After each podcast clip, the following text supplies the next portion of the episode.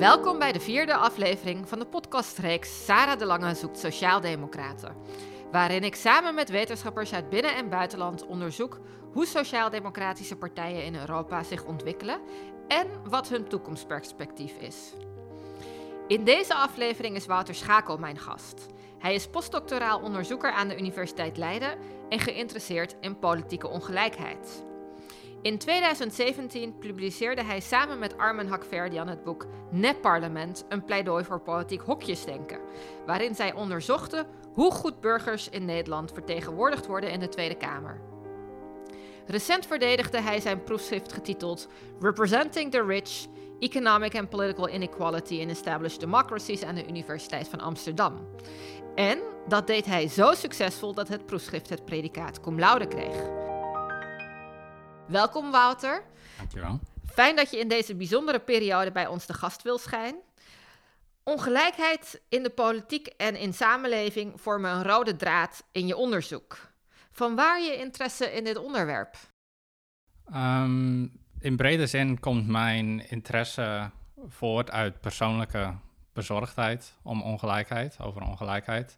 En dan vooral sociaal-economische ongelijkheid, dus ongelijkheid van inkomen, opleiding, vermogen, sociale klasse, dat soort dingen. Uh, in mijn ogen is sociaal-economische ongelijkheid in veel gevallen op zichzelf onrechtvaardig. In ieder geval in de mate waarin het uh, zich nu voordoet. Er is verder veel bewijs dat, uh, dat ongelijkheid veel negatieve gevolgen heeft voor economische groei, voor uh, sociaal vertrouwen, voor criminaliteit uh, enzovoort. Uh, maar het meest bezwaarlijke aspect voor mij is simpelweg het idee dat sommige mensen niet de middelen hebben, niet de kansen hebben om een degelijk leven te leiden als gevolg van ongelijkheid. En uh, er is een wijdverbreid idee dat democratische instituties die ongelijkheid, ongelijkheid beteugelen. Uh, dat iedereen gelijk is in de politieke arena met één stem, um, waardoor sociaal-economische ongelijkheid beperkt en begrensd blijft. En mijn vermoeden was en is nog steeds um, dat het precies omgekeerd is. Dus dat degene met het meeste geld ook het meeste in te brengen hebben in de politiek. Um, en in dat geval is het beleidsproces juist een belangrijke, een, belangrijke manier waarop sociaal-economische ongelijkheid zichzelf voortzet en in sommige gevallen zichzelf vergroot. Um, en voor zover dat opgaat, heeft dat, uh, heeft dat grote gevolgen voor hoe de samenleving eruit ziet. Dus die, die zorg uh, om uh, sociaal-economische ongelijkheid en de manier waarop dat via de politiek wordt gereproduceerd, is eigenlijk waar mijn uh, interesse uh, in het onderwerp vandaan komt. Ja, je refereerde al aan het principe van one man, one vote. Mm -hmm. uh, het idee is natuurlijk, of het ideaal is, dat democratie bijdraagt aan gelijkheid. Mm -hmm. doordat alle burgers in de politiek gelijke rechten hebben. dat ze kunnen stemmen en daarmee het beleid kunnen in, beïnvloeden. Ehm, werkt dat ook zo, dat principe? Uh, dat is een goede vraag. En uh, het is misschien goed om te beginnen uh, met te zeggen. veel luisteraars zullen denken: is het niet, als, als ik het heb over, over politieke ongelijkheid, dan zeggen ook veel mensen tegen mij: is het niet, ligt het niet voor de hand dat er ongelijke vertegenwoordiging is? Dat mensen met, met hogere inkomens of meer geld, dat die meer in te brengen hebben? Uh, geld is macht, uh, wie, wie, betaalt, bepaalt, et cetera. Um, dus is dit wel het onderzoeken waard? Weten we dit niet al lang? Um, en ergens begrijp ik dat wel, maar aan de, andere, aan de andere kant is het ook goed om te noemen hoe fundamenteel in politiek denken, zeker onder sociale wetenschappers, maar ook daarbuiten, hoe fundamenteel het idee is dat, uh, dat gelijkheid inherent is aan de democratie. Dus bijvoorbeeld het hele idee dat de mediane kiezer uh, uiteindelijk um, uh, bepaalt uh, ja, wie er aan de macht komt in de politiek, uiteindelijk beslissend is. Ehm, de, de, aanname daarachter, en, die, die, dat de mediane kiezer-theorie is nog steeds, um, dat idee is nog steeds wijdverbreid onder sociale wetenschappers. De aanname daar, daaronder is dat dat elke kiezer uh, evenveel invloed heeft, evenveel bijdraagt in de politiek. En ehm, dus het is belangrijk om te benadrukken dat hoe fundamenteel het idee van politieke gelijkheid is, hoe wijdverbreid dat is en hoezeer politieke ongelijkheid de democratie ondermijnt. En, ehm, en als je het over politieke ongelijkheid hebt, over welke vormen van ongelijkheid heb je het dan? Gaat het dan om uh, ongelijke invloed op de samenstelling van onze parlementen, op, over ongelijke invloed op uh, beleid? Mm ja, je noemde het net al, we suggereerden het net al even dat er verschillende vormen van politieke ongelijkheid zijn. Uh, dus de meest fundamentele vorm is ongelijkheid in politieke rechten. Wat zeker tot de 20e eeuw heel duidelijk aanwezig was. waarbij in de meeste landen alleen mannen met een bepaald inkomen of vermogen mochten stemmen. Dat is een duidelijke vorm van politieke ongelijkheid in de rechten die mensen hebben. Um, en dat is nu minder sterk, minder duidelijk aanwezig in de meeste landen. Uh, zeker in een land als Nederland. Maar dat betekent niet dat in andere opzichten uh, burgers ook gelijk zijn. dus waar het mij vooral om te doen is, is niet ongelijkheid in rechten, niet ongelijkheid in kansen, alhoewel al die dingen wel heel belangrijk zijn. maar daadwerkelijk ongelijkheid in invloed. Dus wie, uh, wie beïnvloedt de richting van overheidsbeleid? Ik ben vooral, vooral geïnteresseerd in uh, invloed op beleid, omdat beleid uiteindelijk hetgene is um, dat de, de, levens van burgers fundamenteel beïnvloedt op talloze manieren. En het is voor mij daarom uh, duidelijk dat politieke gelijkheid niet volledig is zolang er ongelijke invloed is. Uh, en dat is specifiek waarom ik uh, in mijn werk uh, geïnteresseerd ben in, in, in, die uiting van politieke ongelijkheid. En als we het dan over ongelijkheid in, in beleid invloed hebben, over wat voor soorten beleid hebben we het dan? Ben je in specifieke beleidsdomeinen geïnteresseerd? niet echt. Ehm, eigenlijk van alles. dus in mijn proefschrift kijk ik naar ja, eigenlijk van alles en nog wat. Um, uh, omdat ik niet, ik wil niet van tevoren aannames maken over uh, dat bepaalde beleidsterreinen meer of minder belangrijk zijn. Um, het is natuurlijk wel zo dat bepaalde sociale groepen meer of minder van mening kunnen verschillen op verschillende beleidsterreinen. Dus als, we, als je het specifiek hebt over inkomensgroepen, dan dus lage en hoge inkomens, lage, midden- en hoge inkomens, dan zijn die vooral verdeeld als het gaat om economisch beleid. Uh, wat heel erg voor de hand ligt, want dat is uh, hun, hun, ja, hun inkomen hangt natuurlijk samen met hun economische belangen. En dus weten we uh, al heel lang dat mensen met lage en middeninkomens um, ja, sterke voorstander zijn van een, van een uh, sterke overheid, van herverdeling, van uh, een genereuze verzorgingsstaat.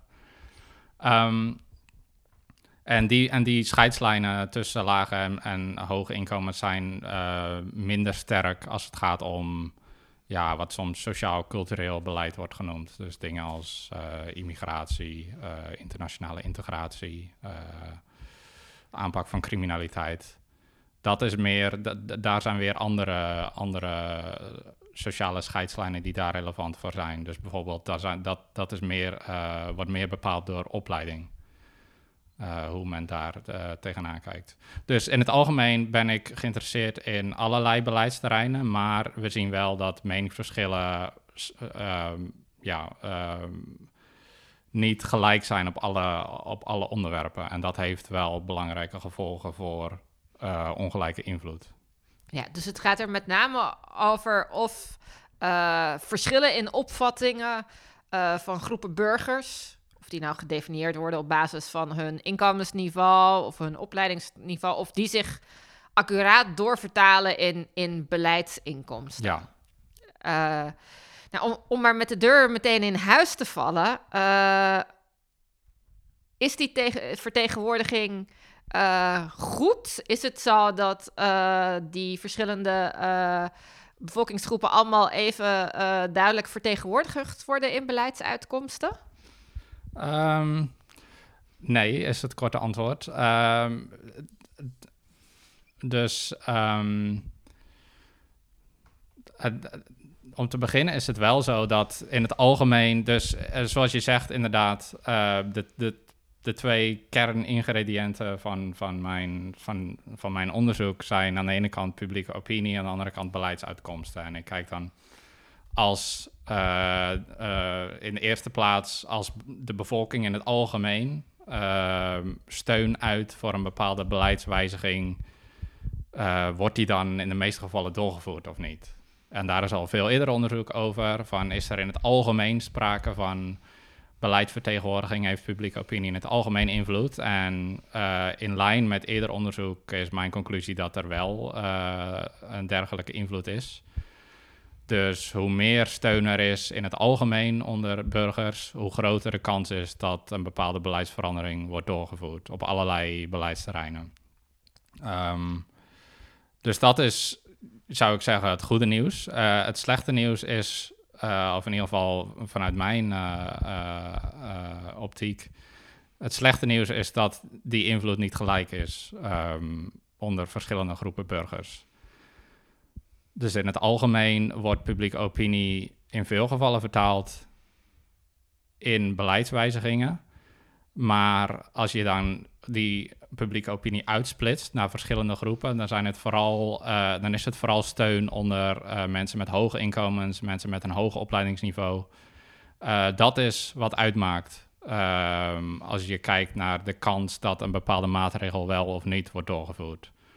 Um, als mensen met lage inkomens, maar ook met middeninkomens, en ook laag en middelbaar opgeleide, als die het oneens zijn met de beter bedeelden, dan maakt het eigenlijk niet uit hoezeer zij voor of tegen beleidsverandering zijn. Uh, de kans op daadwerkelijke beleidsverandering wordt daardoor niet beïnvloed.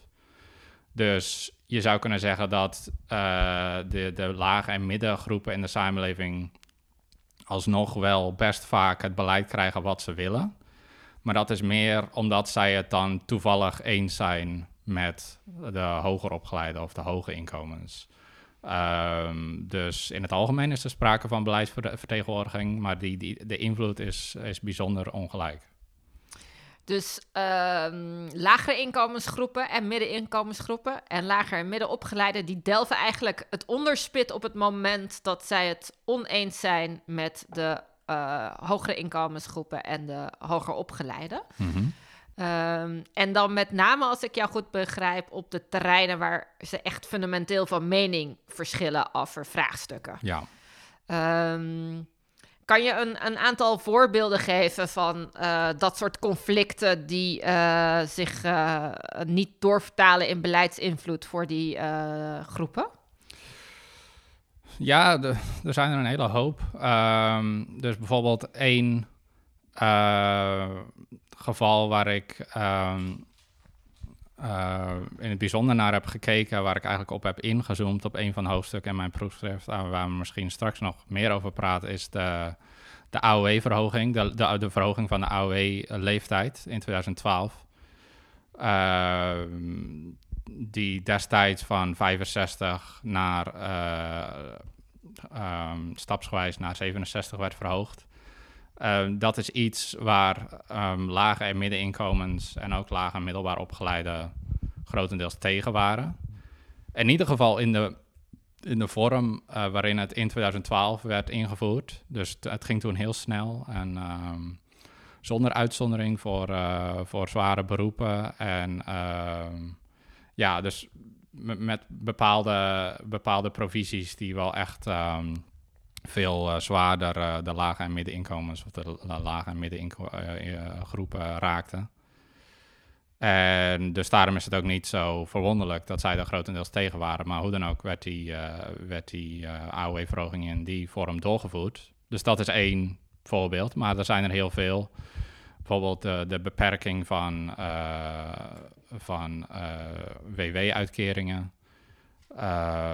of ja, van alles het, op het gebied van migratiebeleid. Um, op het gebied van de aanpak van criminaliteit, verhoging van het minimumloon. Um, het is niet altijd zo dat dat ingaat tegen, de, tegen de voorkeuren van lage en middengroepen. Er zijn ook voorbeelden te bedenken waar het juist wel uh, in hun richting ging, beleid. Maar over het algemeen, als je kijkt naar. Ik heb in, in één hoofdstuk specifiek gekeken naar bijna 300 mogelijke beleidsveranderingen in Nederland. over een periode van ruim 30 jaar. Dan in het algemeen is het patroon inderdaad dat, uh, dat de lage en, midden lage en middengroepen het, het onderspit delven. Ja, dat is natuurlijk vanuit een democratisch perspectief is dat zorgelijk. Dat niet alle groepen in de samenleving evenveel invloed kunnen uitoefenen op beleid. En het roept ook meteen de vraag op hoe dat dan zo komt. Mhm. Ehm, in jouw eerdere boek Nepparlement uh, ging je samen met Armen Hakverdian uitgebreid in op de, de samenstelling van parlementen. Dat die in termen van uh, achtergrondskenmerken ook geen goede afspiegeling van de samenleving vormden. In de zin dat er minder uh, lager en middenopgeleiden in het parlement zitten, uh, minder mensen uit lagere inkomensgroepen, mm ook uit specifieke beroepsgroepen die oververtegenwoordigd of ondervertegenwoordigd zijn. heeft dat iets te maken met de gebrek aan invloed van die lagere inkomensgroepen en lagere opleidingsgroepen op thema's waarop zij echt in conflict zijn met hoger, hogere inkomensgroepen en hoger opgeleiden? misschien. Maar uh, ik kan daar niet echt een, een uh, in ieder geval op basis van mijn eigen recentere onderzoek, kan ik er niet echt een heel bevredigend antwoord op geven. En dat is simpelweg omdat de data beperkt is. Um, het, het, lijkt mij nog steeds heel aannemelijk. En ook als we kijken naar ander onderzoek, uh, bijvoorbeeld onderzoek in de VS, onderzoek uh, recentelijk in uh, Zweden en Zwitserland, een aantal landen. dan zien we wel over het algemeen best sterk bewijs dat, ehm, dat wie jij bent en waar je vandaan komt en jouw ervaringen voordat je de politiek inging, dat die wel degelijk uitmaken um, voor wie jij vertegenwoordigt. en dat klinkt ook misschien weer overduidelijk, maar er zijn ook veel mensen die denken, en zeker onder een eerdere generatie politicologen, dat dat, dat eigenlijk uh, niet zo uit zou moeten maken. Dat eigenlijk de, de druk die je vanuit bijvoorbeeld de partij ervaart, dat, uh, of uh, vanuit andere, vanuit belangengroepen, vanuit kiezers, dat al die dingen veel meer uitmaken en dus dat het niet zo per se uitmaakt, bijvoorbeeld dat er heel weinig laag opgeleiden in de Tweede Kamer zitten. Uh, of ook dat, er, uh, dat vrouwen numeriek gezien ondervertegenwoordigd zijn. Um, en uh, dus over het algemeen, dat wil niet zeggen. Maar over het algemeen is het bewijs dat die dat soort biografische eh, kenmerken wel uitmaken. Um, dat wil niet zeggen dat het onmogelijk is, bijvoorbeeld voor uh, uh, een hoogopgeleid persoon, om de voorkeuren van laagopgeleiden te vertolken. Dat kan wel degelijk. Maar over het algemeen uh, is het patroon, zo lijkt het in ieder geval, um, dat die numerieke ondervertegenwoordiging um, ook leidt tot inhoudelijke ondervertegenwoordiging, tot, ongelijke invloed. Dus dat is, ik denk dat dat één relevante factor is, maar tegelijkertijd uh, is, er, is het bewijs daarvoor nog niet zo sterk als ik zelf graag zou willen. Dus de gebrekkige politieke vertegenwoordiging uh, in termen van beleidsuitkomsten kan te maken hebben met de samenstelling van onze parlementen. Uh, maar daar is nog meer onderzoek naar nodig. Zoals ehm, altijd, ja. Wat zijn de andere belangrijkste oorzaken die je gevonden hebt van die politieke ongelijkheid? Uh, er zijn er een aantal. Eén uh, uh, die heel belangrijk is, um, is eigenlijk het, ehm, de machtsverhoudingen binnen het veld van belangengroepen, belangenorganisaties. Dus welke geluiden in het maatschappelijke middenveld worden ehm, vertolkt en behartigd. En specifiek heb ik gekeken, en dit is ook in lijn met ander onderzoek, ehm, dat nu bijvoorbeeld in de Verenigde Staten wordt uitgevoerd, heb ik gekeken naar de rol van vakbonden. Um, en vakbonden zijn nog steeds de, eigenlijk de belangrijkste organisatie, de belangrijkste institutie die de, de, de, de wensen, de behoeften van lage en middeninkomens uh, behartigt. Uh, in het bedrijfsleven natuurlijk, maar ook in de politiek. Um, dus we zien bijvoorbeeld ook uit ander onderzoek um, dat waar vakbonden sterker zijn, hebben lage en uh, middeninkomens hebben meer politieke invloed, wegen hun voorkeuren zwaarder, omdat die worden vertolkt uh, en vertaald door uh, vakbonden. En in dat opzicht is dus ook de, ja, de afname in het lidmaatschap en de invloed van vakbonden is denk ik zorgwekkend vanuit het uh, oogpunt van politieke gelijkheid. En is denk ik een belangrijke reden dat, uh, dat we deze ongelijke invloed überhaupt zien in, in, uh, in ieder geval in recente decennia. Dus dat is, dat is één factor, maar er, er zijn er, er, zijn er uh, best veel.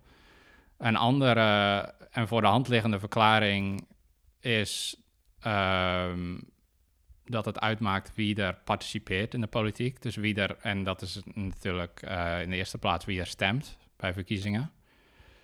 Uh, dat is soms ook een reactie die ik krijg van uh, zoiets in de trant van is het niet de eigen schuld van, van lage en middeninkomens of lage en middelbaar opgeleiden dat, dat ze niet worden vertegenwoordigd, dan moeten ze maar stemmen. Um, en op de marge lijkt het wel uit te maken.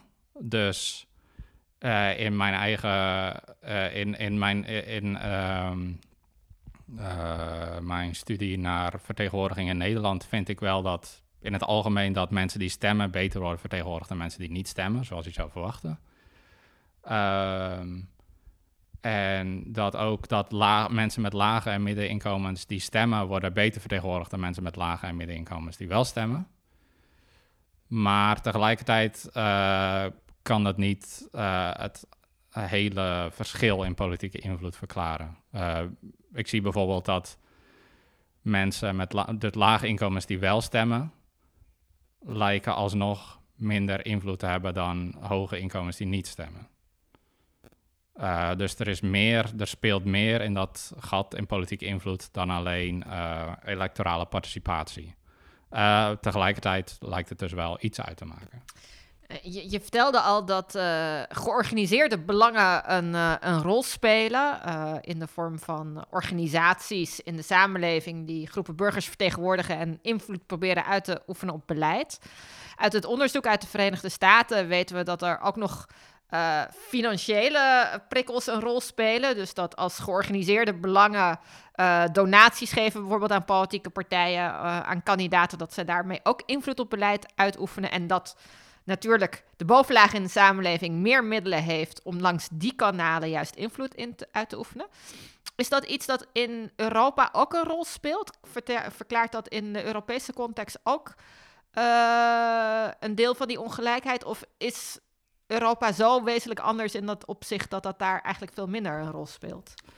Ja, dat is een hele goede vraag. En dat, dat sluit aan bij een ander punt dat uh, goed is om te noemen, namelijk dat de Verenigde Staten in veel opzichten verschilt van uh, andere gevestigde democratieën. En inderdaad, dit is, dit is één heel prominent en belangrijk opzicht. Dat in de, in de Verenigde Staten speelt ja, geld, dus directe donaties van, van rijke individuen en, en bedrijven speelt een veel grotere rol in de politiek dan in vrijwel alle andere gevestigde democratieën. en dat is precies een reden dat um, dat aanvankelijk wij verwachten, ik verwachtte, dat er misschien uh, minder politieke ongelijkheid zou zijn in een land als Nederland of andere gevestigde democratieën. Mijn proefschrift gaat niet alleen over Nederland, maar ook uh, kijkt ook vergelijkend. Um, juist omdat ja, uh, degene die zulke donaties kunnen maken zijn, zijn uiteraard uh, degene met de hoogste inkomens. het is een, fractie van, van, van de bevolking die die meeste donaties maakt. Um, dus dat was aanvankelijk was dat een reden om te verwachten dat misschien de, de Verenigde Staten ook wat betreft ongelijke invloed uitzonderlijk zou zijn. Er was al eerder onderzoek uh, dat, dat liet zien dat, dat, dat die ongelijke invloed daar uh, uh, ja, optrad. Um, en dus ik begon mijn, mijn proefschrift eigenlijk met ja, een, een soort onzekere, onduidelijke hypothese van misschien treedt het ook op in andere gevestigde democratieën, maar misschien ehm, is het in, is andere landen, eh, ja, wat dat betreft, beter geregeld. Dus er minder ongelijkheid, minder donaties.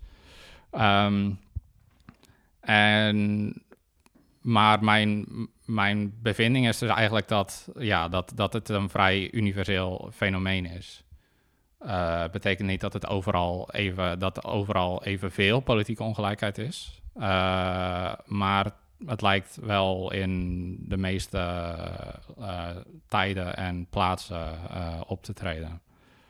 Dus dat is een belangrijk punt. Maar dan, dus dan om specifiek terug te komen op, op politieke financiering, politieke donaties.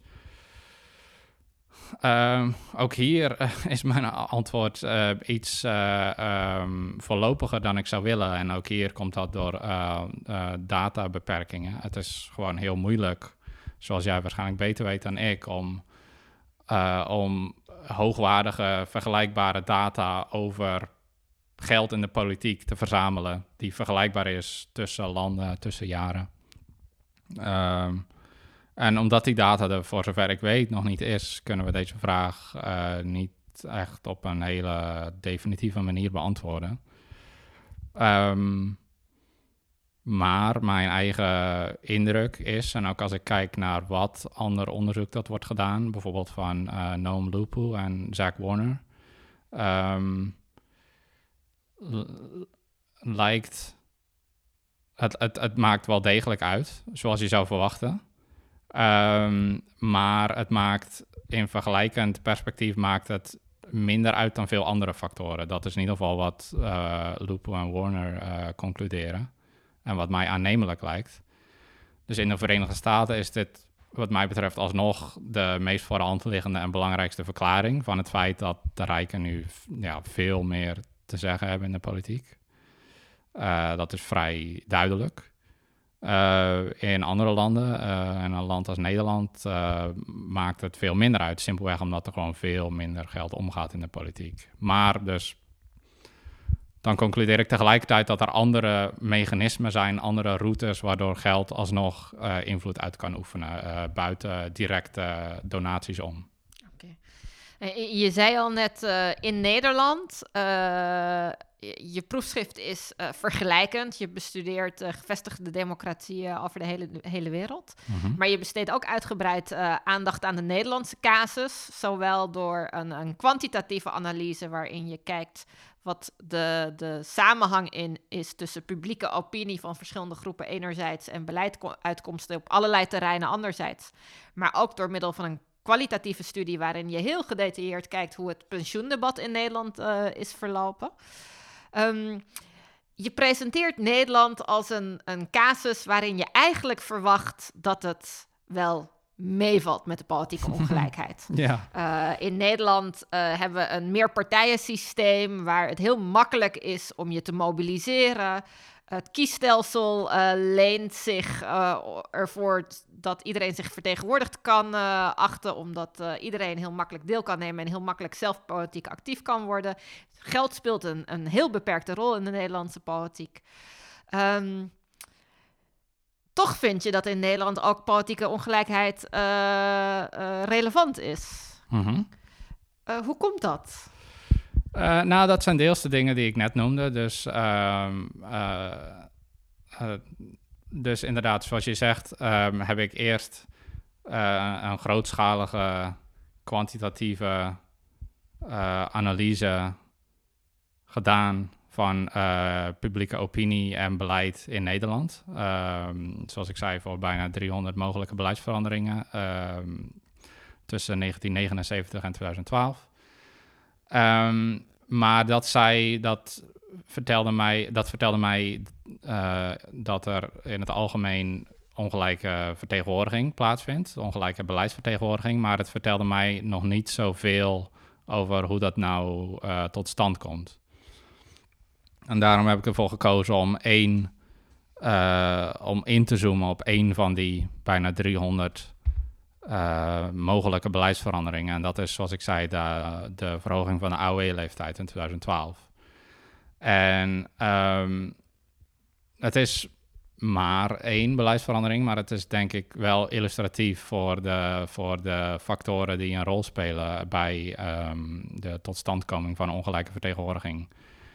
En dus één hele duidelijke factor is uh, de, de, de, ja, de dalende, of in ieder geval de lagere invloed van vakbonden ten opzichte van andere georganiseerde belangen.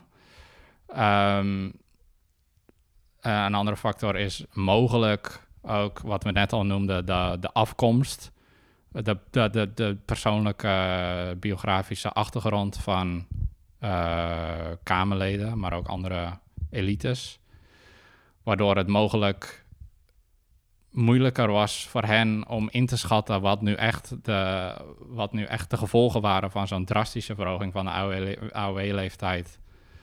Um, voor ja, meer kwetsbare groepen. Mensen die, uh, die anders tegen, tegen werk aankijken, tegen werk en pensioen aankijken dan, dan zij.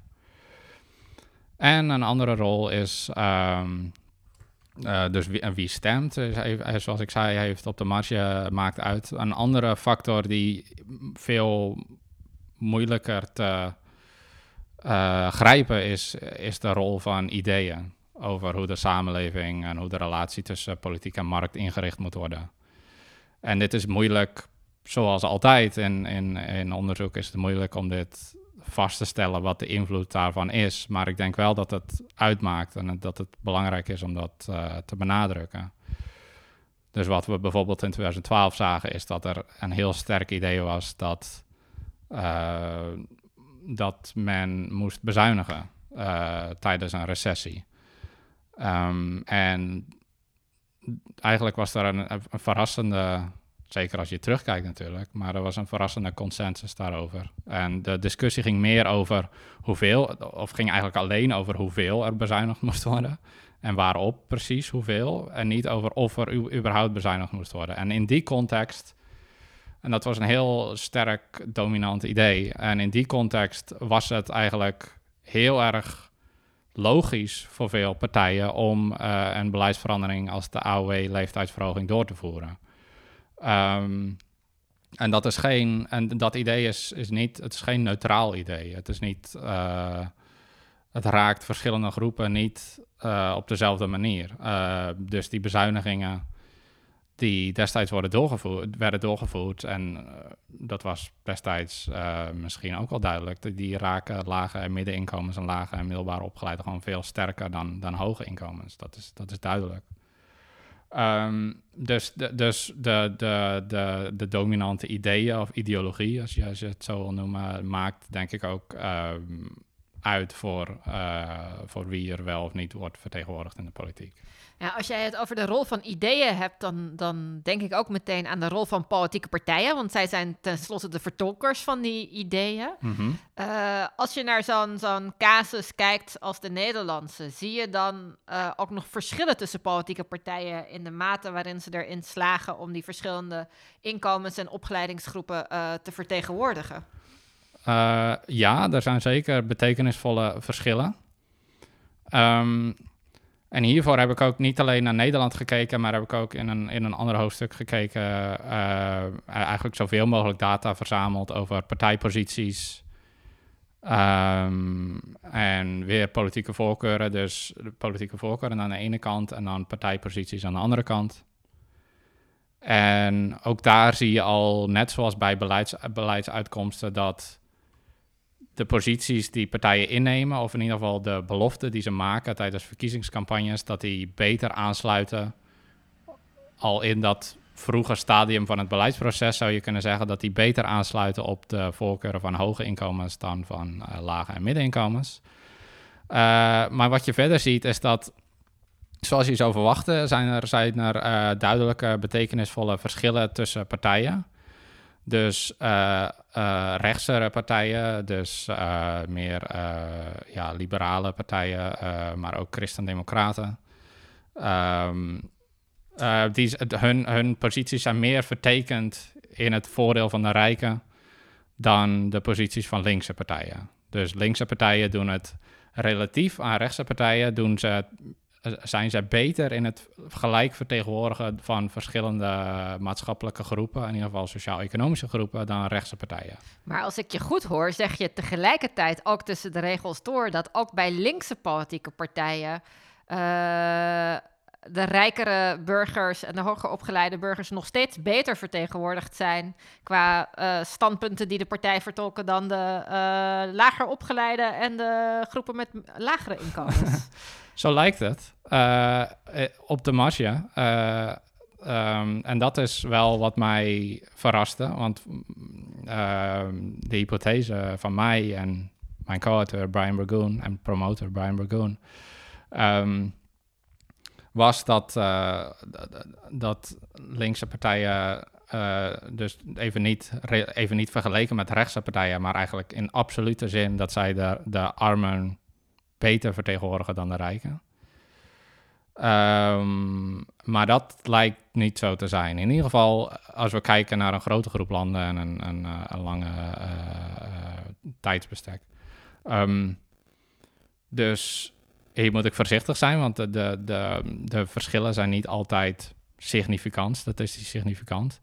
Maar ze lijken eerder ook linkse partijen, dus dan heb ik het over sociaal-democratische partijen uiteraard, maar ook over groene en socialistische partijen. Als je die allemaal bij elkaar neemt, dan zijn ze nog eerder um, dan wat zij beloven tijdens verkiezingen, sluit nog eerder aan op wat uh, hoge inkomens willen, dan wat lage en middeninkomens willen. Um, en dit overigens geldt ook als je kijkt, als je alleen naar hun eigen kiezers kijkt. Dus als je voor linkse partijen alleen kijkt naar mensen die zeggen dat ze gaan stemmen of hebben gestemd op linkse partijen, dan ook binnen die groep van kiezers zijn het vooral, uh, uh, ja, de, uh, laten we zeggen, de rijke linkse stemmers die worden vertegenwoordigd. meer dan op de marge, meer dan lage en middeninkomens binnen linkse electoraten. Nou, dat lijkt mij iets dat linkse partijen zich uh, mogen aantrekken en over daar mogen uh, denken. Uh, er zijn ook linkse partijen die dat al doen. Als we bijvoorbeeld denken aan iemand als Bernie Sanders, dan zien we dat hij actief campagne voert over dat onderwerp van die politieke ongelijkheid. en ook wil dat gewone burgers meer invloed krijgen en dat de invloed van, van de 1% beperkt wordt. Um, zijn dat soort partijen beter in staat uh, om uh, arme groepen burgers uh, te vertegenwoordigen? is, is, het nog te vroeg om daar iets over te zeggen? Nou, ik heb er niet. Ik, ik, moet hier zeggen dat ik hier niet specifiek onderzoek naar heb gedaan. Dus dit, deze vraag beantwoord ik meer als, als toeschouwer, zeg maar. Uh, maar het lijkt mij duidelijk dat inderdaad dat iemand als uh, Sanders in de Verenigde Staten, dat hij wel degelijk uh, de dingen die hij, de, de, de, standpunten die hij uit, dat hij inderdaad beter aansluiten bij de voorkeuren van lage en middeninkomensgroepen in de Verenigde Staten. Um, dus ik denk dat dat wel degelijk, het is het zeker niet, ik wil niet suggereren dat er geen enkele partij of beweging is in gevestigde democratieën die, uh, die opkomt voor, voor de minder bedeelden. En hij is daar een goed voorbeeld. Hij is een goed voorbeeld van iemand die dat, die dat al heel lang en heel trouw doet. Um, dus als je kijkt naar um, posities als het verhogen van het minimumloon of het invoeren van nationale zorgverzekering of het toegankelijker maken van hoger onderwijs. Ehm, dat zijn allemaal dingen die, die heel veel steun hebben onder de Amerikaanse bevolking als geheel en zeker onder uh, lage en middeninkomens. Um, maar tegelijkertijd het feit dat hij als radicaal wordt beschouwd in de Verenigde Staten en dat hij zo uh, ja, zo'n ongelijke strijd moest voeren, al, alleen al binnen zijn eigen partij om de, om de nominatie voor, voor president te krijgen. En het feit dat er zoveel zorgen zijn, zo, waren uh, over zijn verkiesbaarheid, ondanks het feit dat veel van zijn standpunten zo populair waren, dat zegt denk ik al veel over wie daadwerkelijk invloed uitoefent in de, in de Amerikaanse politiek. We hebben in dit gesprek geleerd dat uh, democratie gestoeld is op het idee van gelijkheid, maar dat het met de politieke gelijkheid op dit moment nog niet uh, altijd heel goed gesteld is. Uh, ja, dat, dat, roept natuurlijk automatisch de vraag op: wat kunnen we doen om die politieke ongelijkheid te bestrijden? Zijn er beleidsmaatregelen mogelijk om politieke gelijkheid te vergroten? Ik hoop het en ik denk het. Um, in het, hoe ik hier in het algemeen over nadenk, is dat er een aantal voorwaarden zijn waaraan voldaan moet worden voordat er ongelijke vertegenwoordiging of ongelijke invloed optreedt. Um, en, dit, dit, en dit gaat buiten sociaal-economische factoren. Dit geldt voor alle mogelijke bronnen van ongelijkheid. Um, en dus die voorwaarden zijn dat in, in de eerste plaats moet een bepaalde factor of hulpbron, zoals inkomen, uh, moet ongelijk verdeeld zijn. Uiteraard, want als iedereen hetzelfde heeft, dan als iedereen evenveel verdient, dan kan er geen ongelijke invloed zijn. Uh, de tweede is dat, die, dat die, die hulpbron of factor samen moet hangen met bepaalde politieke voorkeuren of politieke belangen. Uh, want als iedereen hetzelfde wil, dan kan er ook geen ongelijke invloed zijn. En de derde factor is dat die, dat die hulpbron op een of andere manier vertaald moet kunnen worden in, uh, in politieke invloed. Um, en dus we hebben een aantal van die, van die manieren, van die uh, wegen besproken. Dus dat kan zijn door directe donaties, door stemmen, door uh, belangengroepen, et cetera.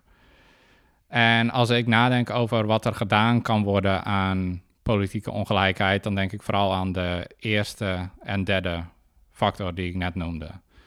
En dat zijn denk ik degenen die uh, beïnvloed kunnen worden door overheidsbeleid. Dus in hoeverre is als we het hebben over inkomen, in hoeverre is inkomen ongelijk verdeeld? En in hoeverre is het mogelijk om inkomen te vertalen in politiek kapitaal, in politieke invloed? Uh, dat zijn eigenlijk de, de, de twee factoren die, eh, de, waar beleidsmakers denk ik aan kunnen denken. Dus als het gaat om uh, economische ongelijkheid, inkomensongelijkheid, dan um, ja, het is, het is duidelijk dat hoe, hoe meer ongelijkheid er is, hoe meer middelen de rijken hebben om politieke invloed uit te oefenen. En dat op zich lijkt mij een, een, een relevante overweging uh, en een terechte reden om uh, economische ongelijkheid te willen verkleinen.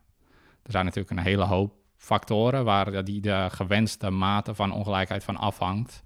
Maar het feit dat dit zich vertaalt in de politiek en politieke uh, gelijkheid ondermijnt, is denk ik een, een belangrijke en relevante uh, overweging hier, uh, die onderdeel zou moeten zijn van de discussie over welke mate van ongelijkheid wij willen zien. Um, en dan als we het eens zijn, of als de, de meesten het eens zijn dat ongelijkheid moet worden verkleind, dan zijn er natuurlijk alsnog een hoop uh, beleidsmaatregelen en tactieken die gevolgd kunnen worden. Uh, we kunnen denken aan ja, uh, van, van belastingmaatregelen tot meer arbeidsrelaties. Um, dat is um, Daar zouden we een hele uitzending waarschijnlijk over kunnen Ja, vullen. ja. Over hoe we die ongelijkheid eh, kunnen verkleinen. Ja, maar dat is, dat is waar ik in de eerste plaats naar zou kijken. En dan de, de tweede is, zoals ik zei, meer de, meer de, de, de routes waar langs inkomen vertaald wordt in, in eh, politieke invloed. En dit hangt natuurlijk heel erg af. Dat is ook waarom voor mij de vraag van, van mechanismes, van oorzaken van die politieke ongelijkheid, waarom dat zo belangrijk is, of een van de redenen waarom het belangrijk is, is omdat dat bepaalt waar je moet kijken als, als, eh, als het gaat om beleid. Eh, want we kunnen wel bijvoorbeeld in Nederland heel erg ons gaan richten op het verder beperken van politieke donaties. Maar als dat niet relevant is, dan zijn we in de verkeerde hoek aan het zoeken. Ehm, en dus hier, eh, en dus zoals ik zei, er zijn verschillende oorzaken van ongelijke vertegenwoordiging. Dus er zijn ook denk ik verschillende eh, dingen waar we als eh, burgers en beleidsmakers naar kunnen kijken. Maar één is, ehm, zoals ik zei, de invloed en politieke toegang van, eh, van vakbonden.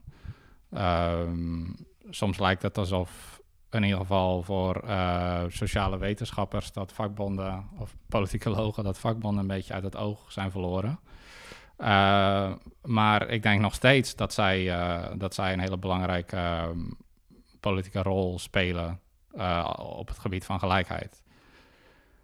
En ehm, dus in Nederland, dus als je, als je denkt aan Nederland, we, we hebben natuurlijk de, de Nederlandse traditie van het corporatisme, dat het poldermodel, wat niet bepaald niet perfect was, maar wat in ieder geval een stap in de richting was naar het, eh, het ehm, betrekken van de vakbeweging eh, van arbeiders in eh, politieke besluitvorming. Ehm, en dat model is ehm, ja, in de afgelopen jaren steeds verder onder druk komen te staan. En ik denk dat dat, ja, dat, dat, is, dat is heel problematisch vanuit het principe van gelijkheid. En dus dat is iets waar ik, denk dat we daar als burgers allemaal aan eh, eh, moeten denken. Hoe kunnen we, ja, hoe kunnen we de vakbeweging eh, nieuw leven inblazen? Dat is natuurlijk veel makkelijker gezegd dan gedaan. Er zijn veel mensen die daar al heel lang over nadenken, maar ja, het, het feit dat zij een rol spelen voor politieke vertegenwoordiging, dus niet alleen binnen het bedrijfsleven, is denk ik een, een, een belangrijke overweging. Dus eh, er moet gekeken hoe, worden eigenlijk hoe we burgers kunnen stimuleren om zichzelf eh, op die manier te organiseren. Eh, Ja. Door zich aan te sluiten bij bestaande vakbonden of nieuwe organisaties op te richten. Omdat het gewoon belangrijk is dat zij zich in georganiseerde vorm eh, ook met politieke besluitvorming eh, eh, bezighouden. Het lijkt mij dat eh, ook sociaal-democratische partijen daar eh, een rol in kunnen spelen, gezien hun historische banden met de vakbonden. Ehm, we zijn bijna aan het eind gekomen van dit gesprek. En ik weet dat wetenschappers eh, altijd mij vertellen dat ze geen kristallen bol hebben. Eh, maar ik wilde je toch even vragen om in de toekomst te kijken. Want we zien natuurlijk in heel veel onderzoek, en ook in het maatschappelijke debat wordt dat wel benadrukt, dat eh, sociaal-economische ongelijkheid in heel veel landen eigenlijk alleen maar groter wordt. Eh, met name dat de, de echt rijke mensen alleen maar rijk, eh, rijker worden en dat de lage en middeninkomens daar achteraan eh, hobbelen. Eh, betekent dat dat we kunnen verwachten dat politieke ongelijkheid in de komende jaren alleen maar toeneemt? Maak je je daar zorgen over? Eh, ja, Eh, nou een paar dingen hier. Dus eh, het eerste wat je noemt ehm, is sowieso los van mogelijke toekomstige ontwikkelingen is een belangrijk punt, namelijk dat er een verschil is tussen de rijken en de superrijken. Ehm, en ehm, de reden dat dit relevant is, buiten het feit dat er, ja, dat er uiteraard eh, verschillen in inkomen en vermogen zijn tussen die groepen, is dat er ook wel bewijs is dat het in de afgelopen jaren vooral de superrijken zijn. Dus de, de, de top 1%, punt 1 of punt 0,1%, eh, die heel erg eh, erop vooruit is gegaan. Ehm, en dat is, is natuurlijk wel een teken aan de wand voor wie, wie het best in de politiek wordt vertegenwoordigd. Ehm, en in mijn onderzoek heb ik nog niet eens naar de superrijken gekeken alleen. En dat, is ook door databeschikbaarheid, maar meer naar de gewone rijken. Dus bijvoorbeeld de top 10% van de inkomensverdeling en niet de top 1%. En zelfs daar zien we al duidelijk tekenen van ongelijke invloed. Dus mijn vermoeden is dat sowieso in mijn werk en, en vergelijkbaar werk dat wordt uitgevoerd, dat we de werkelijke mate van ongelijke invloed aan de top, dat we die nog onderschatten. Dat is één punt. Ehm, en dan als we naar de toekomst kijken, inderdaad, ik, ik ben uh, uh, heel erg huiverig om de toekomst te voorspellen, omdat we daar uh, als sociale wetenschappers in ieder geval verschrikkelijk slecht in zijn. Um, Um, en ook omdat het, het is fundamenteel uh, onbepaald nog. Ik denk dat dit uitmaakt van, van uh, hoe verschillende groepen zich, zich uh, organiseren en mobiliseren. Dus als je terugdenkt aan bijvoorbeeld het begin van de 20e eeuw, dan was het ook een, een tijdperk van enorme ongelijkheid. In, in veel landen nog veel meer ongelijkheid dan nu. En leek het misschien voor mensen die hier bezorgd om waren, leek het ook hopeloos. Uh, maar we weten dat in de decennia daarna dat het...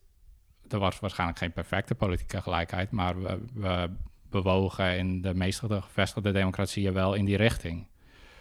Uh, en dat is niet uh, ja, een natuurwet of zo, maar dat is het gevolg van de politieke mobilisatie en organisatie van lage en middeninkomens. Um, en dat zou nu, denk ik, het zou weer kunnen gebeuren, maar het zou ook, ja, het, eh, de ongelijkheid kan ook verder groeien. Uh, soms wordt er wel eens gezegd dat wat er in de Verenigde Staten gebeurt, dat dat een soort uh, beeld van de toekomst is voor, voor Europese landen. dat wat daar gebeurt, dat hier over een paar decennia gebeurt. In dat geval ben ik pessimistisch. Uh, omdat daar die, die spiraal van, van politieke en economische ongelijkheid, die is zo sterk daar. Met de, de rijken gebruiken hun invloed om zichzelf rijker te maken, waardoor ze meer invloed krijgen, et cetera. Um, dat is één scenario. Uh, en dat zou voor mij in ieder geval zorgwekkend zijn. Uh, maar een ander scenario is dat um, ja, de, de, bewustwording van de problemen rondom ongelijkheid, dat die groeit en dat er daarom een soort tegenmobilisatie uh, optreedt. Uh, en dat is, dat is een ander scenario. Maar welke van de twee waarschijnlijker is, uh, dat kan ik niet zeggen. Sluiten we deze pittige discussie over een, een, een, wat toch in eerste instantie een bedreiging voor de democratie leek, politieke ongelijkheid af, toch met ook een positieve noot dat uh, politieke mobilisatie uh, dat probleem ook deels weer kan oplossen. Uh, en een mooie boodschap, denk ik, aan sociaal-democratische partijen... dat ze nog eens terug moeten kijken naar hun wortels van het begin van de 20e eeuw... over hoe ze dat eerder gedaan hebben. Ik wil je hartelijk danken, Wouter Schakel, voor uh, dit gesprek. Uh, Maurits Afpeldoorn, bedankt voor de techniek bij deze podcast. je kunt deze, je abonneren op deze podcast via alle gebruikelijke podcastkanalen... en we zien je of spreken je graag weer na deze zomervakantie.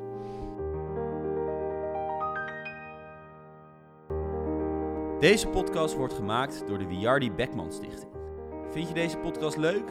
Abonneer je dan op onze kanalen via SoundCloud, Spotify en Apple Podcasts.